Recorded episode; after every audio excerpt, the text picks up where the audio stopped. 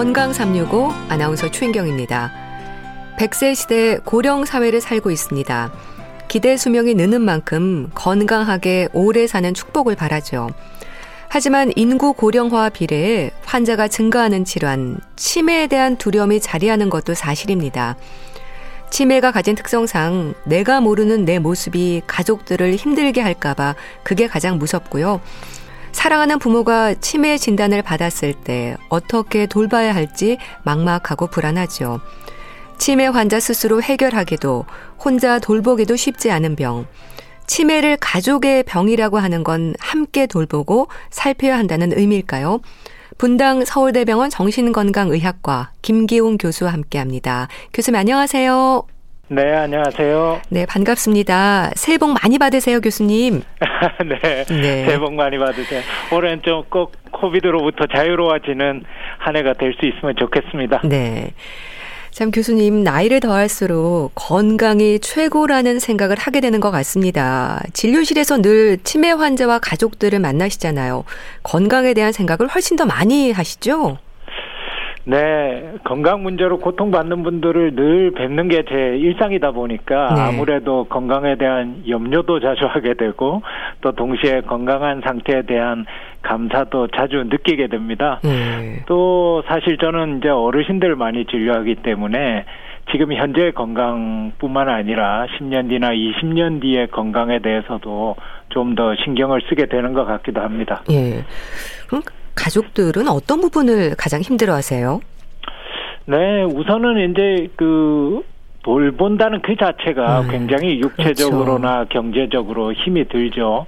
그렇지만 그래도 가족들이 가장 힘들어하는 부분은 무력감과 미안함 같은 심리적인 부담입니다. 네. 환자분을 위해서 더 이상 해드릴 수 있는 것이 없다거나 혹은 또 어떤 것을 해드려도 환자의 증상 개선에 크게 도움이 되지 않는다는 무력감, 또 더 잘 돌봐드릴 방법이 있는데 형편상 혹은 또 잘 알지 못해서 충분히 돌봐드리지 못하는 것 아닌가 하는 네. 미안함이 늘 교차하시는 것 같고요. 네. 또 여기에 더해서 돌보느라 이제 발생하는 관계 단절 때문에 고독감도 있으시고 네. 또왜 이런 힘든 상황이 하필 우리 가족한테 생겼을까에 대한 원망 네. 이런 것들이 아주 복잡하게 어, 뒤얽힌 심리적인 부담들을 짊어지고 지내십니다. 네.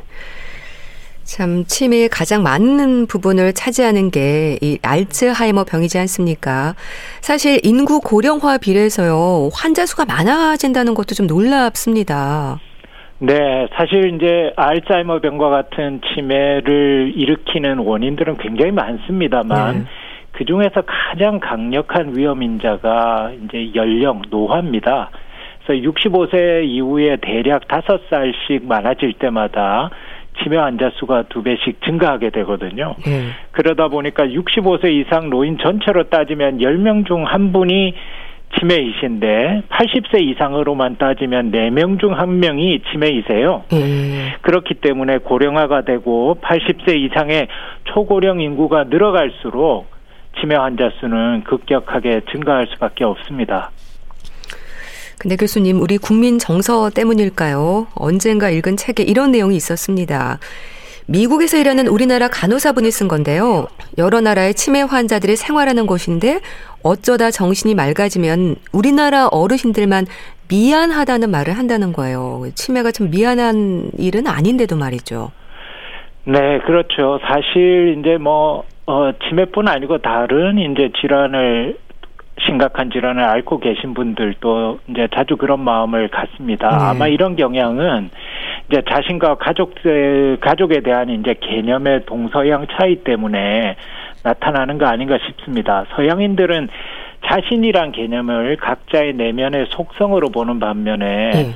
동양인들은 자신이 관계를 맺고 있는 사람들 사이의 네. 관계로 이해를 하는 경향이 있습니다. 그러다 보니까 치매로 인해서 잃게 되는 그 자기 자신에 대해서도 관계에 영향을 미치는 정도를 생각하게 되고 본인과 가장 밀접한 관계를 맺는 대상이 가족이다 보니까 가족에 대한 미안함을 이제 정신이 맑으실 때는 자주 이제 표현하시게 되는 거죠. 네. 그래서 또 치매라는 이름을요 인지증으로 바꾸는 걸 검토 중이라는 말도 있던데요. 이렇게 병명을 바꾸는 것도 필요할 수 있겠지만 질환에 대한 인식이라든지 또 사회적 분위기를 개선하는 게 우선이 아닐까 싶은데 어떨까요?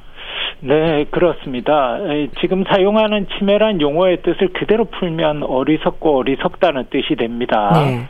이는 이제 치매라는 질환의 증상을 포괄적으로 반영하고 있지도 못하고 또 원인보다는 현상만을 표현하고 있다는 점에서 현재 치매라는 병명 자체가 병의 명칭으로 아주 바람직하다고 볼 수는 없습니다. 네.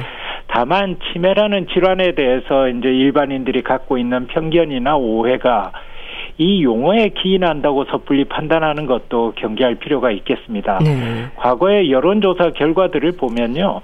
일반인들의 경우에는 오히려 전문가들보다 치매라는 한자말 뜻 때문에 편견이나 거부감, 거부감을 갖는 경우가 훨씬 적었습니다. 음. 따라서 이제 병명을 변경하는 것만으로 치매라는 질환에 대해서 갖고 있는 편견이나 오해가 줄어들기를 기대하는 것은 아무래도 한계가 있습니다. 일반인들이 치매라는 질환을 두려워하고 피하고 싶은 것은 병명 자체보다는 네. 병으로 인한 환자와 가족의 고통이 심각하고 치료와 돌봄이 매우 어렵기 때문이거든요. 따라서 치매에 대해서 치료와 돌봄이 개선되지 않고 병명만 개정한다면 인식을 개선하는 효과를 충분히 거두기가 어렵겠죠. 네. 또 병명은 사실 인식뿐만 아니라 질병의 특성을 반영할 수 있어야 하고 네. 다른 병명들과도 뚜렷이 구분이 될 수 있어야 하거든요. 근데 인지기능 저하라는 증상을 일으키는 질환이 워낙 많기 때문에 인지증이란 용어처럼 이제 인지를 중심으로 병명을 폭넓게 정할 때 네. 이런 면에서도 이제 더 좋은 대안이 없는가에 대한 이제 검토들이 필요해 보입니다. 네. 자, 그럼 치매는 혼자 돌보기 쉽지 않은 병, 가족의 병이라는 지적이 갖는 의미가 뭘까요? 아무래도 돌봄에 대한 얘기일까요? 그렇습니다. 이제 치매의 핵심 증상은 인지 기능의 저하거든요. 네. 근데 인지 기능이라는 것이 사람이 독립적으로 생활을 유지하기 위한 필수적인 이제 기능입니다. 따라서 치매 증상이 진행이 되면 스스로 돌보는 능력이 어, 떨어지게 되고 누군가의 돌봄을 반드시 필요로 하게 되는 상태가 되죠. 네. 우리나라처럼 가족 중심적인 문화 하에서는 이 돌봄의 책임을 가족이 대부분 맡게 되기 때문에 치매가 진행되면 가족의 병이라는 말까지 나오게 되는 겁니다. 네. 치매로 인해서 가족까지 병들지 않기 위해서는 사회적인 돌봄 체계의 강화가 그래서 아주 이제 절실한 겁니다. 우리나라처럼 온 국민이 의료 서비스는 국민건강보험에서 지원을 받고 돌봄 서비스는 노인 장기 요양보험을 통해서 도움을 받을 수 있는 나라가 매우 드뭅니다. 네. 이런 제도적인 그 틀이 잘 갖춰져 있으니까 이 두 보험 체계에서 이용할 수 있는 서비스의 양과 질을 지속적으로 개선시킴으로써 가족의 병으로부터 벗어날 수 있도록 어, 도와드리는 것이 이제 중요하겠습니다. 네. 그런데 교수님, 뭐 드라마나 영화에서도 보면요. 환자가 알츠하이머 진단을 받았을 때 일단 가족에게 숨기는 일도 많고요. 또 가족들이 먼저 알아도 환자에게 숨기는 일도 많습니다. 그런데 알려야 한다면서요? 네, 그렇습니다. 이제 우선은 뭐 치매뿐만 아니라 다른 심각한 질환들도 마찬가지로 환자분이나 혹은 가족들이 받을 심리적인 충격을 염려해서 병명을 바로 혹은 정확하게 알리지 않는 경우들을 이제 주변에서 흔히 봅니다. 네. 그렇지만 치매 같은 경우는 특히 이제 진행하면 스스로의 치료의 방향이나 혹은 자신의 신변에 대해서 적절한 결정을 할 수 있는 능력이 약해지거나 없어질 수도 있기 아. 때문에 아. 초기부터 환자분도 자신의 병에 대해서 충분히 정보를 제공받으셔야 할 필요가 있습니다. 다만 이제 한 가지 중요한 것은요. 네. 치매를 일으킬 수 있는 병을 가졌다는 것과 현재 상태가 이미 치매이라는 것은 전혀 다른 의미라는 겁니다. 음.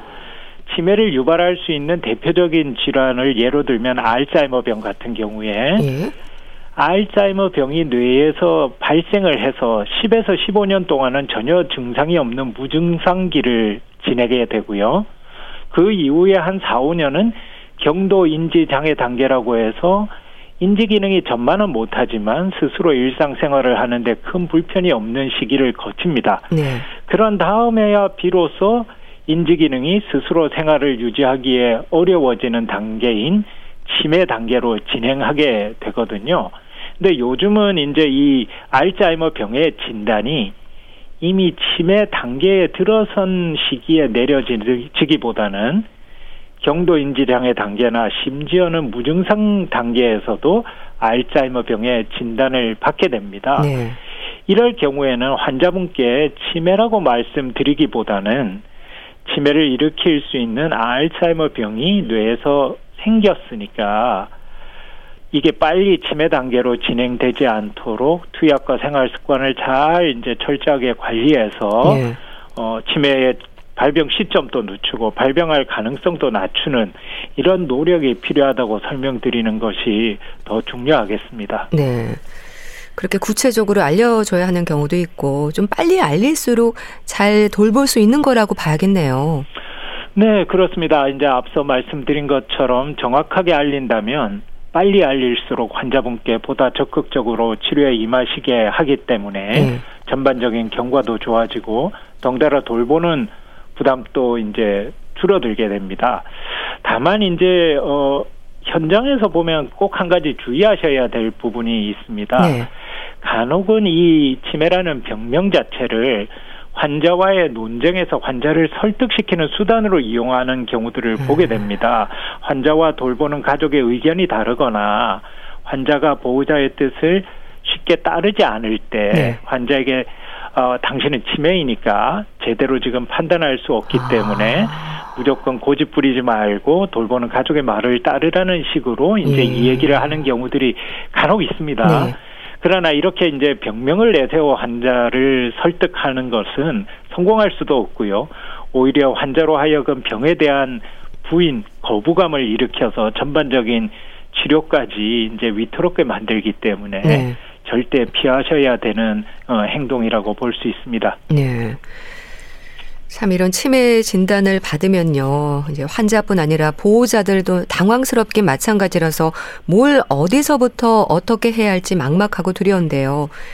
교수님, 그렇다면은 치매 환자를 돌보는 방법이랄까요? 좀 지혜가 필요할 것 같은데 특히 집에서 환자를 돌볼 때 기억해야 하는 몇 가지 요령들이 있던데 좀 알려주세요.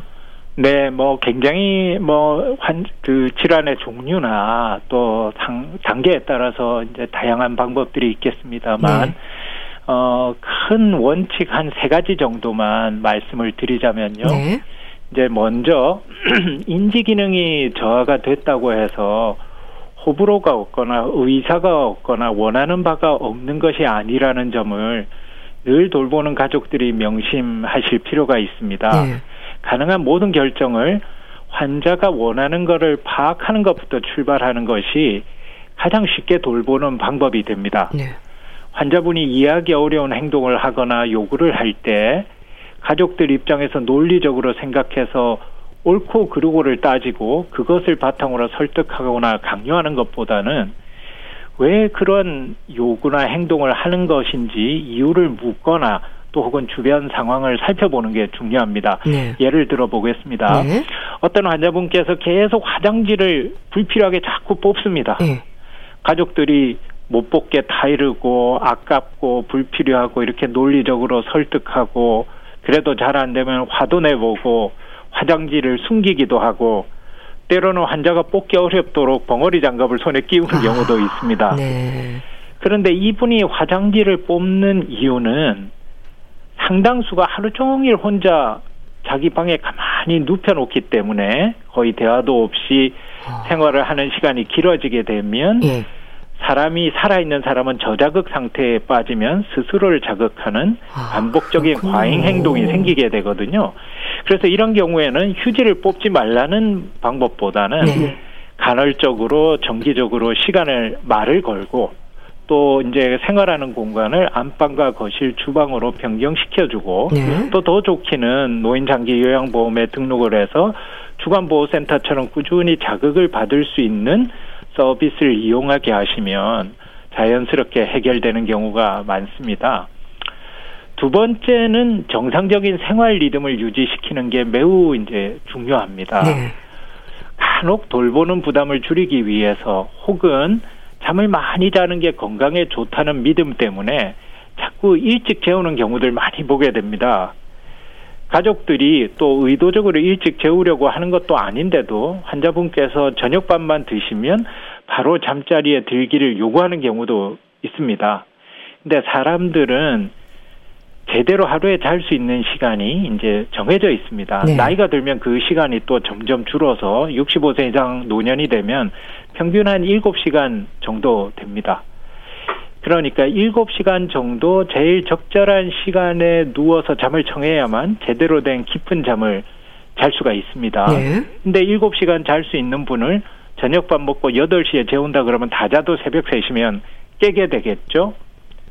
그럼 마치 이렇게 사는 거는 시간대가 다른 다른 나라에 사는 것과 비슷한 생활을 하게 되는 겁니다. 음. 그래서 이런 생활을 계속 하게 되면 나중에는 아예 수시로 자다 깨다 하게 되고 낮에도 계속 졸게 되고 그래서 깨 있을 때는 각성이 되지 않아서 인지 기능은 더 떨어지고 자야 되는 밤에는 중간에 깨서 이상 행동을 하게 되는 겁니다. 네. 또 이제 알츠하이머병과 같은 이런 질환들은 깊은 잠 단계에서 알츠하이머병의 원인이 되는 물질들이 뇌에서 제거가 되는데 네. 이렇게 잠 생활 주기가 무너진 분들은 깊은 잠이 없어지기 때문에 이런 이제 병의 원인이 되는 물질의 청소도 뇌에서 원활히 일어나지 않게 돼서 전반적으로 병의 경과를 악화시키게 됩니다. 네. 따라서 본인이 건강할 때 주무시는 시간, 네. 자고 깨는 시간을 잘 유지하시는 게 전반적인 경과에 도움이 됩니다. 네. 세 번째는 이제 이게 반드시 사소한 일이라도 함께 이제 나눌 수 있는 분들을 돌봄 시작 초기부터 어 같이 이제 팀워크를 만들어서 진행을 해야 하고요. 네. 노인 장기 요양보험이나 치매 안심센터와 같은 돌봄 서비스들을 처음부터 이제 적극적으로 활용하시는 것이 음. 좋겠습니다. 예. 말씀을 들으면서 좀 배려하고 답답한 마음에 좀 아이에게 하듯이 다 해주면 안 되겠다는 생각도 조금 드네요. 네, 그렇습니다. 이제 쉽게 설명하고 돕고 싶은 마음에 마치 아기 다루듯이 하고 또 혹은 모든 것을 대신해 주는 경우가 많습니다. 네. 근데 치매는 인지 기능이 이제 약해지는 질환이기 때문에 자꾸 약해지는 기능들을 쓸 수 있는 기회를 드리는 아, 것이 그렇군요. 기능을 유지하는데 굉장히 중요하겠습니다. 예. 그리고 또 뭐가 좋다더라에 솔깃해서 근거 없는 식품들에 집중하는 분들도 많으신데요. 교수님, 이 환자를 대하는 말투라든지 자꾸 기억을 되살리려고 묻고 또 묻는 것도 좋은 행동은 아니라고 들었습니다. 네, 뭐 좋은 음식 혹은 또 자꾸 기억을 체크하는 것 이런 거를 이제 하는 가족분들의 동기나 마음은 충분히 이해할 네. 수 있죠. 어떻게든 도와드리고 싶은 이제 어 동기이기 때문에 다만 이제 좀 더 효과적으로 돕기 위해서는 특히 음식 같은 경우는 뭐 이 병에 좋은 것, 몸에 좋은 것을 집중적으로 찾기보다는 예. 우선 해로운 거를 피하는 게 가장 중요합니다. 아. 술 담배는 두면서 몸에 좋은 음식을 찾는 거 별 소용이 없습니다. 그리고 이제 필요한 영양소가 고루고루 빠지지 않는 것이 중요하지. 네.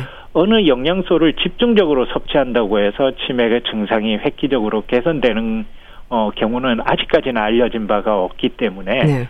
어, 고루고루 영양을 섭취하도록 도와드리는데 집중하시면 될 것 같고요.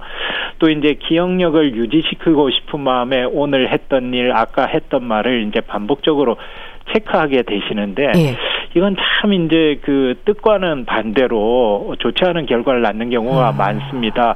자꾸 기억하지 못하는 경험을 많이 하기 때문에 대화를 피하게 만들기도 하고 예. 때로는 분노를 유발시킬 수도 있기 때문에 그런 이제 그 기억을 체크하고 훈련시키는 것보다는 그냥 그 시간에 즐거운 대화를 나누고 네. 활동을 같이 하는 것이 전반적인 인지 기능 형성에 훨씬 더 도움이 됩니다. 네. 그런데 가끔 생활 속에 꼭 기억을 시켜야 하는 이런 그 정보들도 있죠. 예를 들어서 현관문 비밀번호가 바뀌었으면 아. 이건 꼭 어떻게든 기억을 시켜드려야 되는 건데요. 네.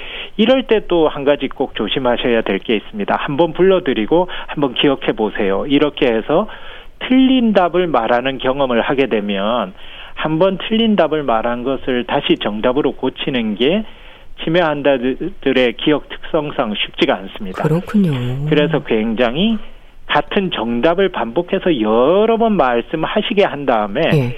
입으로 처음 말할 때 틀린 답을 말할 위험을 최소화시키는 게 일단은 굉장히 중요하겠습니다. 네. 또 이제 자꾸 이제 뭐 화장실 가서 물을 안 내리거나 이런 이제 문제가 있는 경우들이 있습니다. 근데 기억은 부어화 특이성이라고 해서 그 기억이 형성된 동일한 환경과 조건에서 생각이 다시 잘 떠오르는 특성을 갖고 있습니다. 네. 그래서 이제 화장실에 물을 안 내리는 분은 대신 내려드린 다음에 거실에서 화장실에서 꼭 물 내리라고 얘기하는 것보다는 환자분이 용변을 보시고 있을 때그 화장실에서 물을 내리라고 얘기해 드리는 것이 예.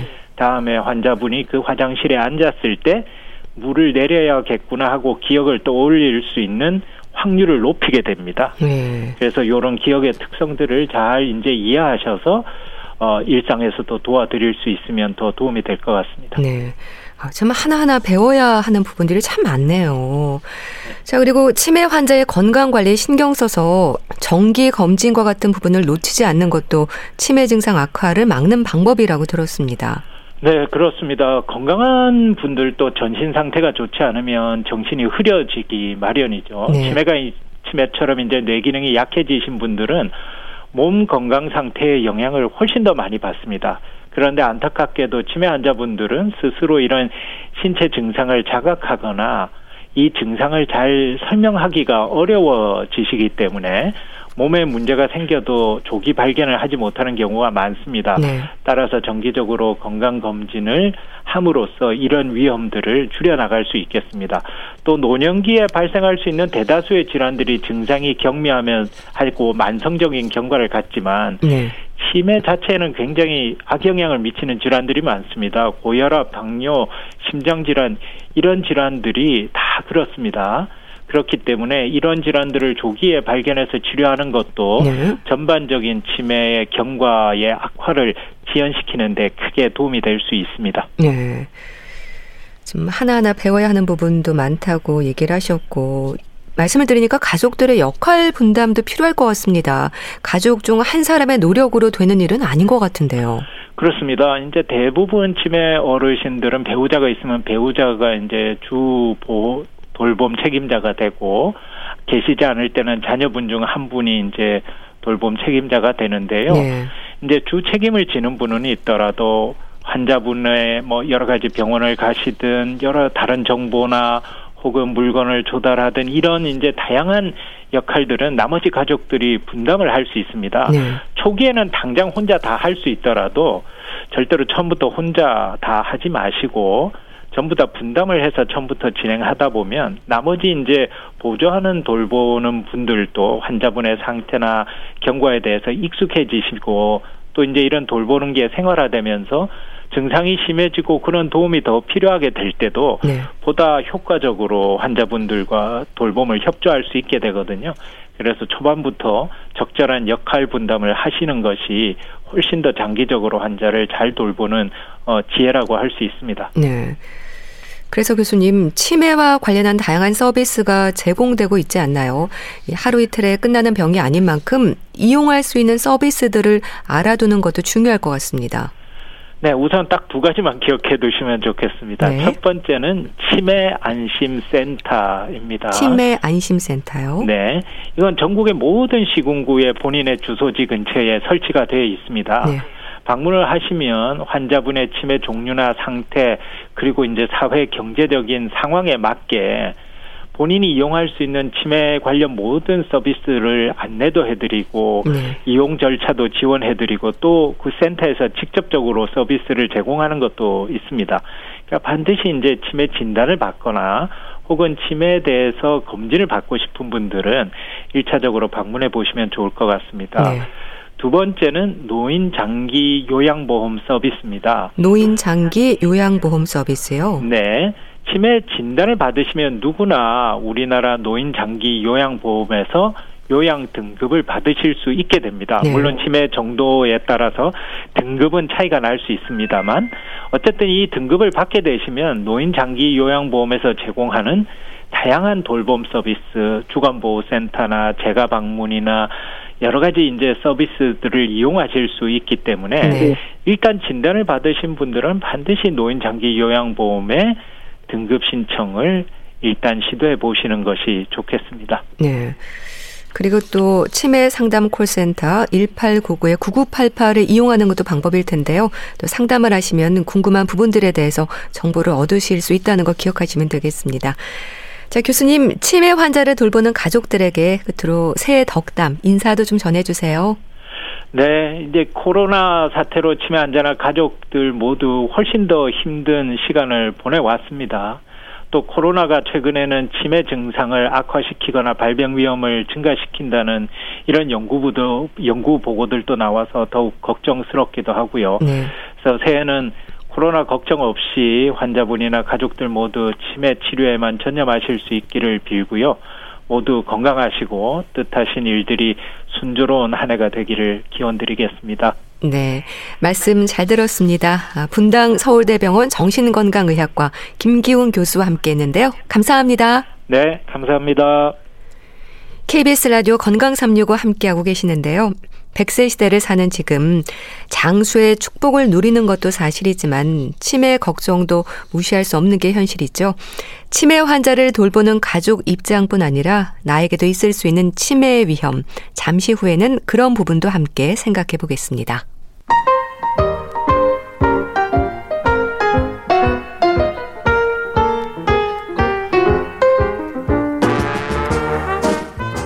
건강한 하루의 시작. KBS 라디오 건강 365. 최윤경 아나운서의 진행입니다.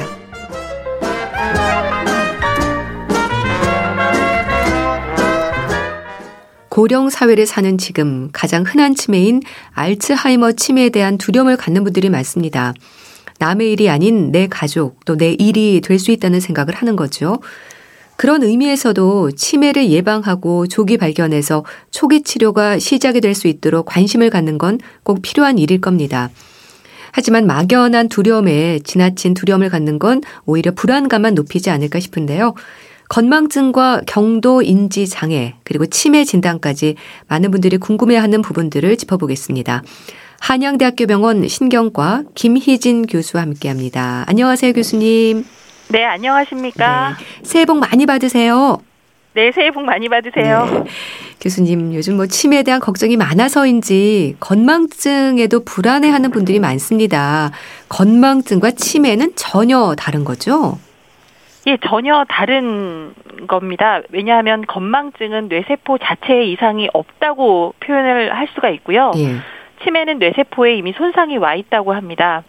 그래서 이제 전문가들이 저희가 이 구별을 할 때 치매 5대 증상으로 기억력, 이 떨어지고 그다음에 단어를 잘 떠올리지 못하시고 네. 방향 감각 상실, 계산력 저하, 성격과 감정의 변화가 있으면 그걸 치매라고 하고 가장 중요한 것은 이 모든 증상들이 뇌세포의 손상이 이미 일어나서 생기는 게 치매이기 때문에 네.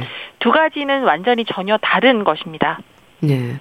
또 이런 말도 합니다. 생각이 안 나다가도 결국 기억해내면 건망증이고 끝까지 기억하지 못하면 치매를 의심할 수 있다. 농담 삼아서 이런 말을 하는데 어떨까요? 예, 맞는 말씀입니다. 네. 이제 건망증은 이제 기억 자체가 기억의 저장소인 해마라는 곳이 있습니다. 뇌에 거기에 네. 이미 저장이 되어 있고 다양한 원인에 의해서 저장되어 있는 기억이 필요할 때 적절하게 나오지 않는 것이기 때문에 어떤 힌트를 주면 끄집어낼 수가 있는데 치매의 경우에는 해마라는 저장소 자체가 기능이 떨어지면서 기억이 저장 자체가 안 되기 때문에 어떠한 자극에도 생각해내지 못하는 경우가 많습니다. 네. 그렇기 때문에 아마 이제 끝까지 기억을 해내지 못하면 치매다 이렇게 생각을 할 수도 있습니다. 네. 그럼 교수님, 건망증, 경도 인지 장애, 그리고 치매 모두가 결이 좀 다른 기억 장애 하나로 볼 수 있을까요? 어, 맞는 말씀이긴 한데 사실은 어, 개인이 일반인이 평가하기는 조금 판단하기는 어렵습니다. 왜냐하면 음. 기억이라는 그 자체가 과정이 집중을 통해서 정보를 뇌에 해마라는 곳에 저장시키는 그러한 총체적인 과정의 일환인데 예. 그 과정 중에서 어떤 하나라도 이상을 일으키면 기억이 떨어진다라고 생각을 하시거든요. 근데 이제 나이가 들면서 뇌가 퇴화하기 때문에 건망증 자체는 정상적인 노화 과정이라고 저희가 생각을 하고 네. 치매 초기로 넘어가게 되면 이 기억력 장애의 빈도가 굉장히 잦아지고 이것 때문에 일상생활에도 영향을 미칠 때 그리고 다른 사람이 나보다도 더 심각하게 여긴다고 하면 그게 하나의 어떠한 심각한 기억력 장애다 이렇게 생각을 할 수 있거든요. 예. 음. 그럼 증상으로 예를 들어주시면 어떻게 얘기될 수 있을까요? 어, 가장 손쉬운 방법으로는 이제 제가 항상 말씀드리는 게 잊어버리는 거, 기억력 장애를 내가 먼저 아느냐, 아니면 남이 먼저 느끼느냐가 아. 주된 감별점입니다. 네. 이제 내가 먼저 알아서 되게 심각하게 생각을 하시면 그게 건망증이고요. 예. 남이 먼저 이상하다고 생각을 하면 치매를 의심을 하셔야 아, 됩니다. 아, 그렇군요. 예를 들어서 건망증과 이제 경도인지 장애까지는 어떤 중요한 약속을 잊어버렸다는 사실을 사실이 있을 때 누군가 힌트를 주면 아 맞아 있었지 이렇게 하고선 이제 떠올리게 되는데 네. 치매의 경우에는 아주 중요한 약속임에도 불구하고 옆에서 그런 약속이 있었거나 어떠한 일이 있다고 얘기를 해도 아 우리가 그런 일이 있었다고 우리가 뭐 어떠한 약속이 있었다고 이런 식의 반응을 주로 나타내게 됩니다. 네. 그럼 이게 뭐 진단 기준이 있습니까? 예, 이제 진단 기준이 아주 간단하게 설명을 드리자면 건망증은 우리가 의학 용어로 주관적 인지 저하라고 얘기를 하거든요. 예.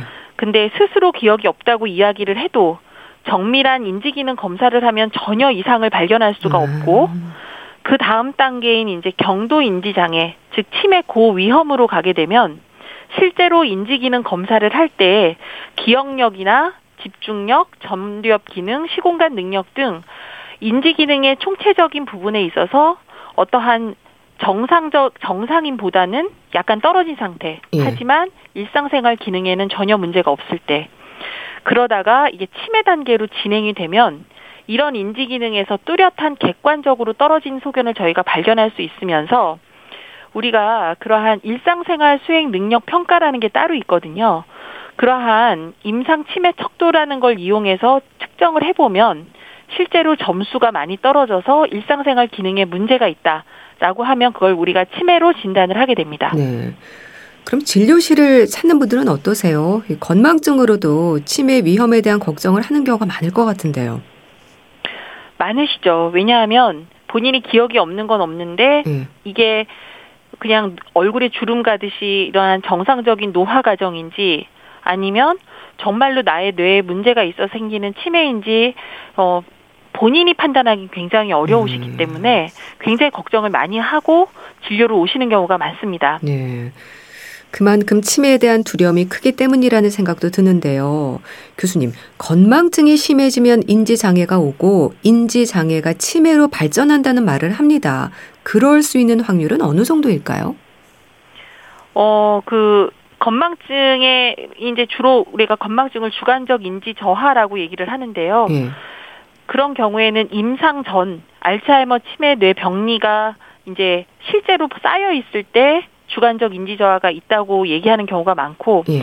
젊은 사람들 즉 4, 50대가 말씀하시는 건망증보다 노년층 65세 이상이 건망증을 호소할 때 실제 뇌사진을 찍어보면 알츠하이머 치매가 많이 쌓여 있다는 것이 아. 밝혀지게 되었습니다. 네. 그리고 그 다음으로 이제 약간 정말 객관적으로 인지 기능이 떨어져 있는 경도 인지 장애 환자 같은 경우에는 해마다 10에서 15% 정도 알츠하이머 치매로 진행한다고 알려져 있습니다. 네. 자, 그럼 건망증부터 좀 살펴보겠습니다. 교수님, 건망증은 왜 생기는 걸까요? 너무 일이 많아도 노화로도 또 수술을 많이 한 사람들에게도 건망증이 심해진다는 말을 하는데 맞는 얘기인가요? 예, 맞는 말씀입니다. 이제 건망증의 원인은 대부분 다 병적인 상태가 아니라면 저희가 다 발견할 수 있는데요. 예.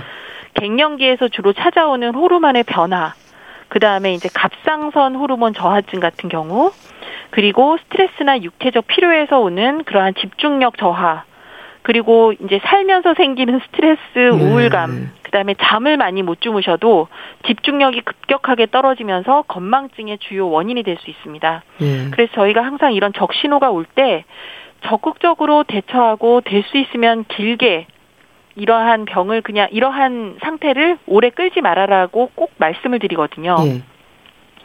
그럼에도 불구하고 이제 건망 이런 걸 다 조정을 했는데 건망증이 막 지속이 된다. 그러면 어 직계 가족 중에 치매가 있는 경우 뭐 아버지 어머님하고 다른 형제분들 중에서 그리고 고혈압, 당뇨 등 혈관병의 위험 요소가 있다면 전문의를 꼭 찾아가십시오라고 말씀을 드립니다. 네. 그러니까 사실 건망증 자체는 질환으로 보지 않는 거죠. 다만 건망증이 점점 심해지면 치매 감별을 위한 검사가 좀 필요할 수도 있겠네요. 네, 아까 전에도 제가 서두에 말씀드린 것처럼 빈도가 잦아지거나 강도가 심해지면 반드시 전문의 선생님을 찾아가서 음. 이게 병적인 원인이 아닌지를 확인을 받아보는 것을 꼭 말씀드리고 싶습니다. 네. 그럼 혹시 모를 치매 초기 증상인지를 감별하기 위한 검사에 있어서 환자의 병력이라든지 확인하는 부분들도 많은가요? 참 애매할 수도 있는 경우가 많을 것 같은데요. 예, 그러니까 치매라는 것 자체가 한 80여 가지 이상의 다양한 원인에 의해서 발생을 하기 때문에 네. 반드시 자세한 병력 조사를 하게 됩니다. 이 병력 조사라는 것 자체가 언제부터 증세가 시작이 됐고 그다음에 어떤 증세 먼저 나타났는지 뭐 기억력인지 시공간 능력 저하인지 아니면 가끔씩 뭐 헛거 보시는 분도 계시거든요. 네. 그리고 이게 계단식으로 나빠졌는지 지금까지 어떤 변화를 겪어왔는지 자세하게 알아보는 과정 전체를 말씀을 드리는 거거든요. 네. 사실은 이제 저희가 MRI 그다음에 CT, 뭐 뇌혈류 검사, 그다음에 페트 검사 이런 굉장한 첨단 기계를 사용하는 검사 과정보다도 사실 이런 자세한 병력 청취가 훨씬 더 중요합니다. 아. 그렇게 되면 아 어떠한 원인에 의해서 이런 기억력 장애가 왔는지 확인을 할 수가 있고 예. 이게 신체 질환에 의한 단순 건망증인지 아니면 뇌에서 뭔가 문제가 생긴 아주 어, 치매 전 단계인지를 감별할 수가 있기 때문에 이러한 병력 청취를 저희가 가장 중요하게 생각을 하고 있습니다. 네. 그럼 노인들이 무료로 받을 수 있는 치매 검사의 경우는요, 어떤 네. 부분을 확인하는 건가요? 그 문진으로 일단 진행이 되지 않습니까? 예, 예. 문진, 아까 전에 병력 청취를 통해서 문진을 하고, 예. 그 다음에 먼저 선별 검사라고 해서 간단하게 하는 인지 기능 검사를 하게 됩니다. 그럴 경우에 인지 기능 검사에서 나이대, 그 다음에 교육대별로 굉장히 평균보다 평균 정도 된다라고 하면 저희가 거기서 이제 검사가 종료가 되고요. 네. 예를 들어서 환자를 환자의 실제로 이제 그러한 간단 검사를 통해서 약간 경계성에 있거나 아니면 좀 더 떨어져 있거나 그러면 의사 선생님들하고 직접 전문의 선생님들하고 연결이 됩니다. 네. 그러면 병력 청취하고 신체 검사 그다음에 뭐 신경학적 검사도 하고 이분이 혹시 우울증으로 인한 가성 치매가 아닌지 정신 상태 아. 검사를 하게 됩니다. 그렇게 되면 이분이 아 그냥 단순한 간단한 인지 기능 검사로는 안 되겠다 라고 하게 되면 신경 인지 기능 검사라고 해서 아, 성인용 IQ 테스트 같은 게 있습니다. 네. 그래서 이제 이게 문답식과 설문지 방식의 혼용으로 이렇게 저희가 진행을 하고 있는데요. 인지 기능을 각 영역별로 굉장히 세밀하게 평가를 하게 되면 아, 이분이 단순 건망증인지 경도 인지 장애인지 아니면 치매로 접어들었는지 저희가 확인을 할 수가 있습니다. 거기까지 저희가 어르신들한테 무료로 지금 각 치매 안심센터에서 제공을 하고 있습니다. 예. 그런 문진을 통해서 경도 인지 장애라는 소견을 듣는 분들도 많습니다. 이럴 때 1년 뒤에 다시 검사하자고도 한다는데요. 교수님, 이건 어떤 의미인가요? 이게 이제 문진이나 병력 청취만 가지고는 경도 인지 장애라고 진단 내리지 않고요. 예. 경도 인지 장애라는 것 자체가 복잡한 IQ 테스트, 신경 심리 검사를 통해서 아. 실제적으로 평균보다 떨어져 있어야지만 내릴 수 있는 진단이기 때문에 네. 그 검사까지 저희가 하게 됩니다. 하지만 아까 말씀드렸다시피 경도인지 장애군도 한 90% 이상은 좋아지거나 유지가 되는 경우가 있고 네. 그 전체 군 중에서 해마다 한 10에서 15% 정도만 치매로 진행을 하기 때문에 보통 1년 후에 저희가 똑같은 과정을 통해서 이 환자가 뭐 이 일상생활 기능이 떨어졌거나 아니면 인지 기능의 기억력 외에 다른 영역까지 문제가 있는지 복잡한 인지 기능 검사까지 확인을 해서 예. 치매다 아니면 나, 뭐 진행되는 치매다 아니면 유지되는 경도 인지 장애다를 판별을 하게 돼서 환자분들한테 1년 있다가 꼭 반, 방문을 해서 재검사를 받게끔 그렇게 안내를 해드리고 있습니다. 네. 근데 사실 이 경도 인지 장애라는 게요. 사실 노인이 되면 많은 분들이 겪는 증상이지 않을까 싶은데 가족들은 걱정이 많아지거든요. 네네. 그래서 제일 중요한 게 가족들이 바라보는 환자분들. 왜냐하면 이미 환자는 치매로 들어섰는데 가족들은 이 어르신들이 요새 코로나 때문에 집에만 계시잖아요. 예.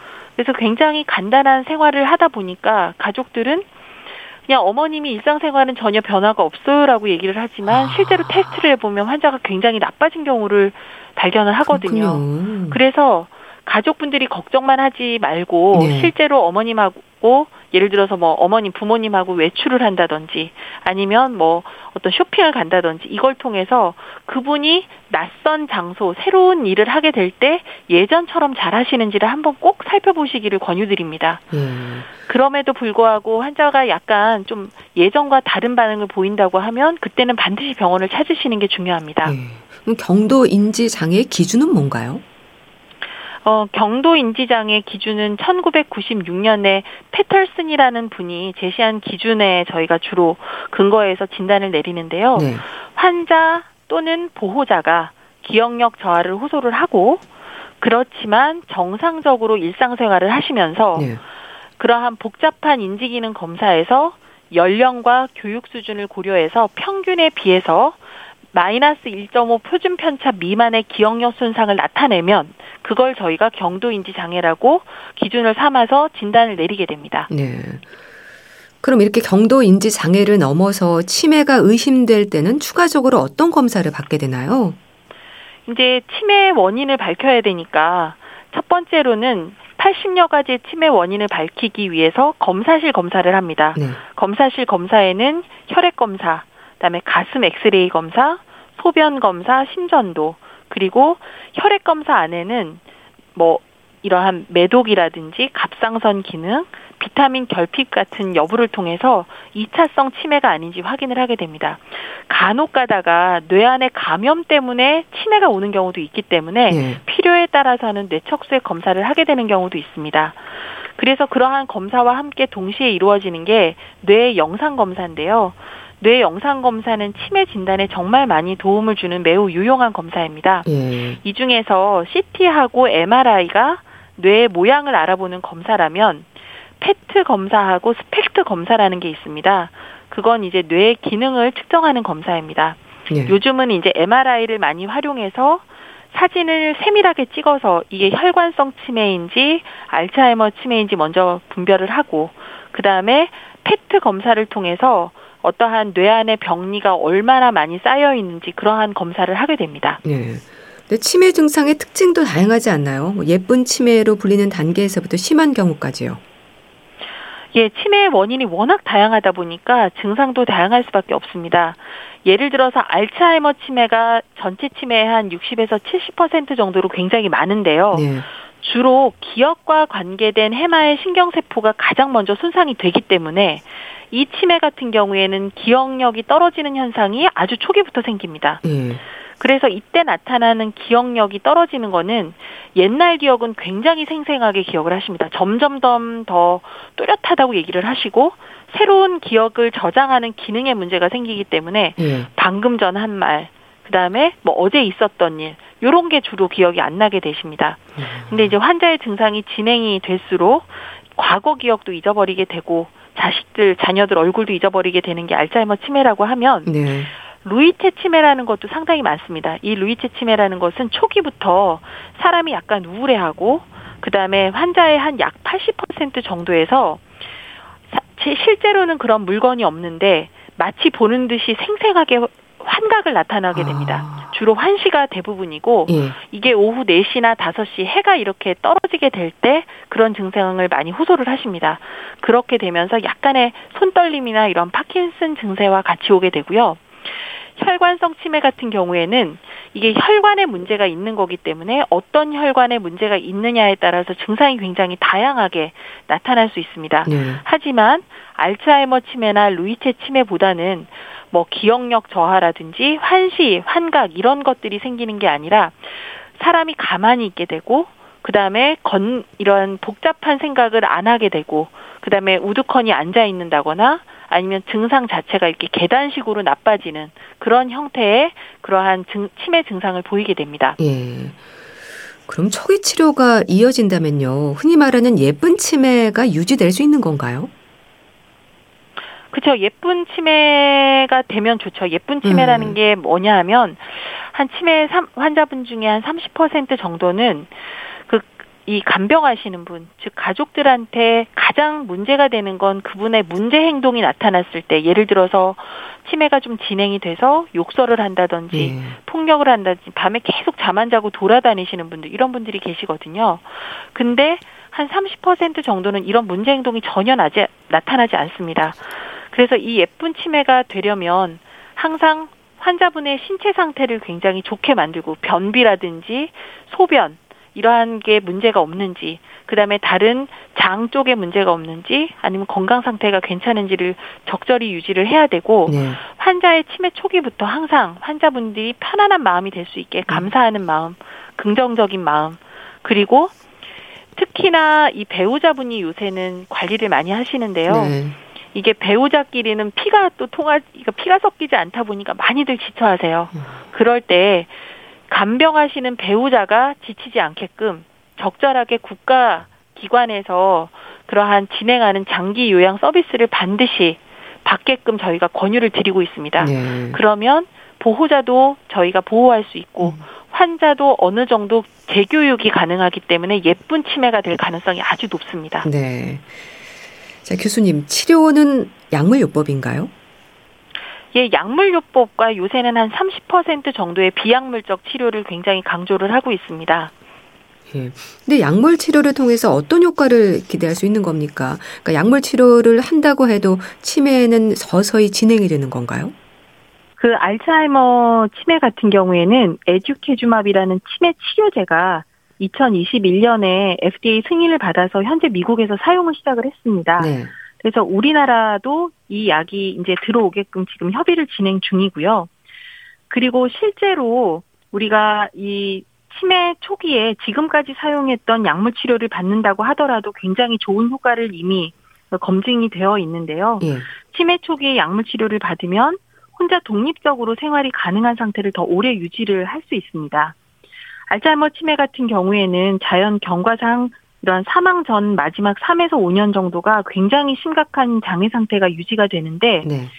약물 치료하고 비약물적 치료를 통해서 적극적으로 치료를 하는 환자 같은 경우에는 이런 심각한 장애가 지속되는 기간을 1년 이내로 줄일 수 있다라는 보고가 이미 되어 있고 네.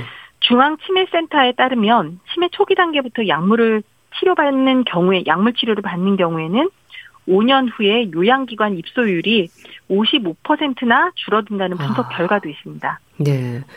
그럼 치매 환자들이 치료를 받지 않거나 중간에 치료를 중단하면 어떤 위험이 있을까요?